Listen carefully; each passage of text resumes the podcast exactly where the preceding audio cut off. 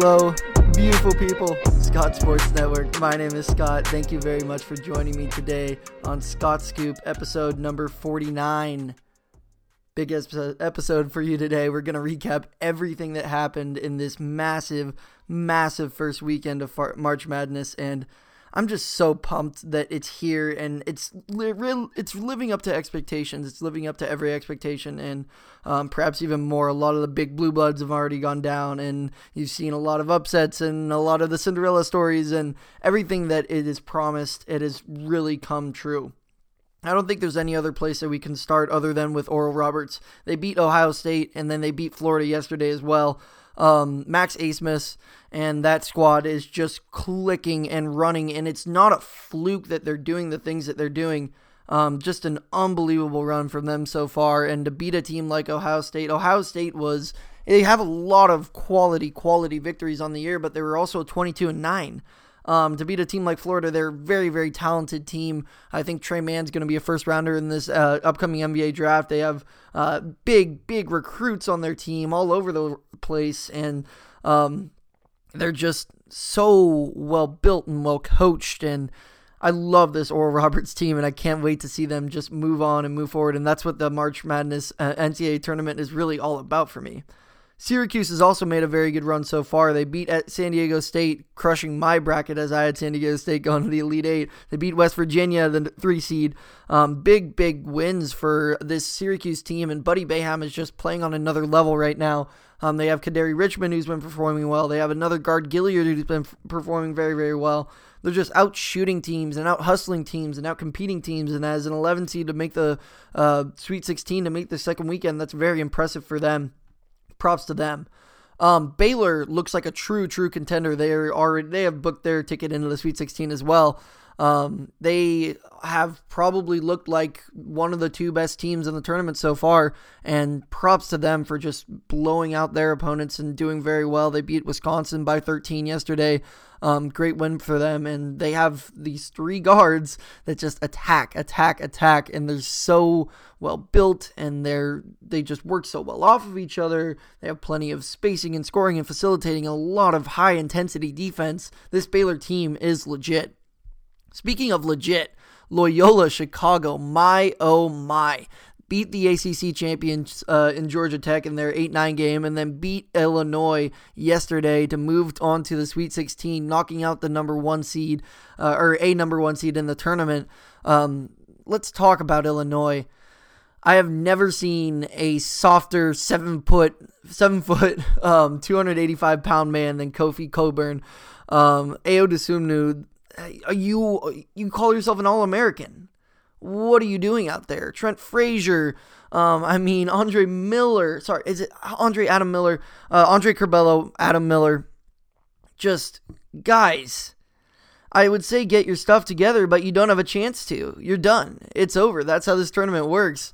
I'm very disappointed in Illinois. I had them in my um, them in my final, honestly, and I don't know if you can hear the disappointment in my voice, but yeah, um, not a great run for them. And Loyola Chicago, led by Cam Krutwig, what a team. I, I could easily see them making the steps necessary to get to the Final Four, which is unbelievable. It's incredible. And they're going to be playing Oregon State in their next game. Oregon State, another team who's looked incredible. They would not have gotten a bid if they hadn't won the Pac 12 tournament, but boy, does it look like they belong here. They beat Tennessee, who's an incredibly talented team. Rick Barnes, I, I'm wondering whether he needs to be canned because this Tennessee team has consistently underperformed in the final. Um, in March Madness recently, and they consistently underperformed their talent level.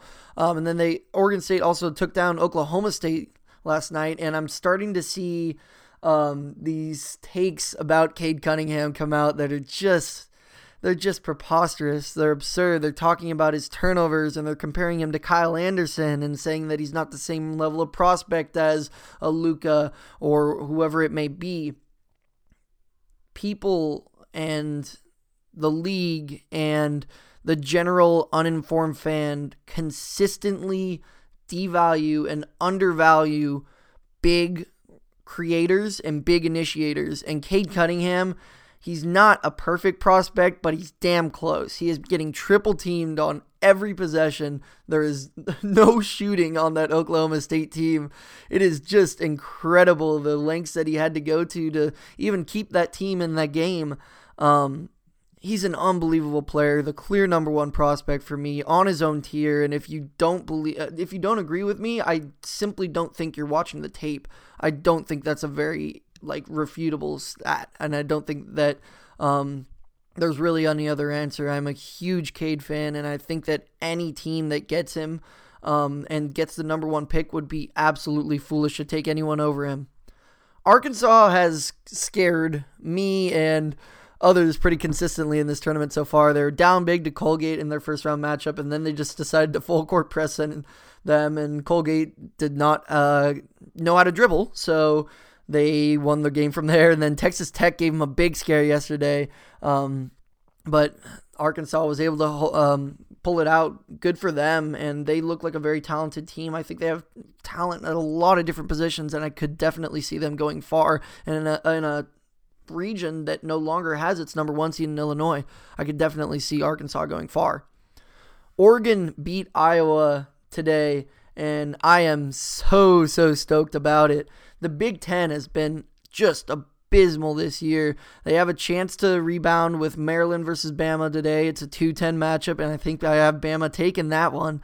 Um, and they also have LSU Michigan, but those are the last of the nine teams that were in the tournament. Seven of them have lost so far before reaching the Sweet 16, which is just abysmal. It's tragic.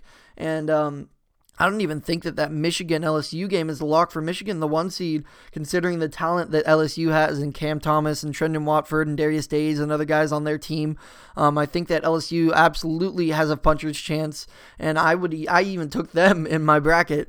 So I don't know if you can hear a little bit of the bias coming out, but I think that LSU has a great chance, and but Big Ten has just been absolutely abysmal compared to uh, a conference like the Pac-12. The Pac-12 is seven to zero now, um, and the Big Ten is all, all their teams but two are out, and I'm expecting that at least one of Maryland or Michigan is going to lose today. Um, just a terrible, terrible showing to get shown up by a conference like the Pac 12, who has no standout teams, has two ranked teams coming into the tournament. Um, go Pac 12, and Big Ten is just, they don't quite have the juice or the goods or whatever it is that has them that had them progressing further in past years. I think Gonzaga is going to have a bit of a cakewalk to the final, and I don't think that they have um, really an excuse um, to not get to the final four. Um, they're playing Oklahoma right now, and they should beat them. Although I could look very foolish if Oklahoma beats them right now. Uh, and then they play the winner of Creighton, Ohio. Creighton versus Ohio in the next round. Creighton and Ohio both are talented teams, but they're they shouldn't be beating an undefeated Gonzaga. And then after that, they play the winner of Oregon um, versus either Kansas or USC. That Kansas USC game is a great game that I hope to watch later today as well. Um, but if they can't beat them, I mean, they should be able to beat Creighton or Ohio or Oklahoma very easily. I think the team that might give them a little bit of trouble is Oregon just because they're so fast. They made so many threes and they play small ball. Just like Gonzaga, kind of matching a strength with a strength. They should be able to beat Kansas. They beat Kansas earlier on in the year, and they should be able to beat USC because USC is spearheaded by one man. And that one man would, if there's anyone who's going to do it, it might be Evan Mobley to make a Herculean effort and beat Gonzaga. But Gonzaga really has no excuses, and they should be making the Final Four this year. I want to talk about a couple of different stories around other sports before um, I leave you all today. Apparently, the Kings offered Marvin Bagley to the Detroit Pistons for Saddiq Bey, and the Pistons declined. I think that's a bit foolish on the Pistons' part. Um, because Saddiq Bey, I think he has a very strict ceiling. I don't see much uh, off ball creation. I don't see much on ball creation. I don't see much defensive upside considering he has a bit of a slow um, mobility. His hips are a bit um, lethargic and honestly, I think that the upside of Marvin Bagley is something that you need to take a, a swing on if you are the Pistons because like a guy like Saddiq Bey is going to be valuable on a contending team and you are not there yet. And if you are a rebuilding team, you need to take upside swings like that. I think that the Kings probably should have asked for a little bit more.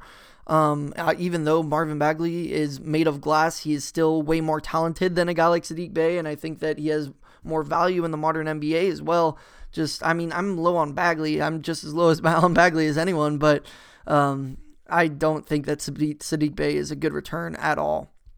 On to NFL news. Golladay signed with the Giants, and it looks like Adoree Jackson might sign there as well. Golladay's deal was for four years, $72 million um, total, $18 million a year. I think this is an excellent signing for them. It really completes their rec- receiving corps. They now have Darius Slayton and Sterling Shepard to go along with a guy like Evan Engram, who has limitless potential and no talent right now.